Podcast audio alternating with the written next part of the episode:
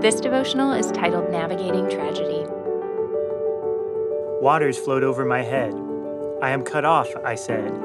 I called on your name, O Lord, out of the lowest pit. You have heard my voice. Do not hide your ear from my prayer for relief, from my cry for help. You drew near when I called on you. You said, Do not fear.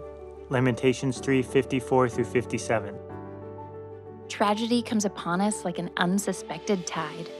We are walking along the beach, relatively content, feeling safe and in control.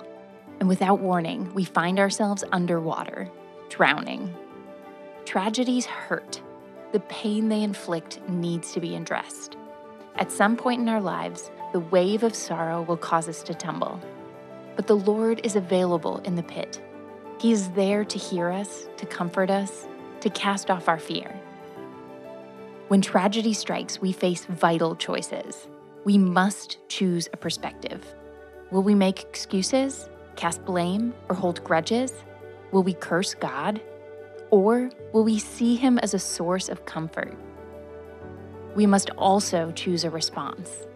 Although we cannot sidestep or ignore sorrow, we can decide to whom we will call when our circumstances seem too hard to bear. We can decide whether to share our grief or to hold it to ourselves. To avoid is to ignore our grief. Dusting ourselves off and trying to go on as if nothing happened is not the proper response. God is near. We can call out to Him.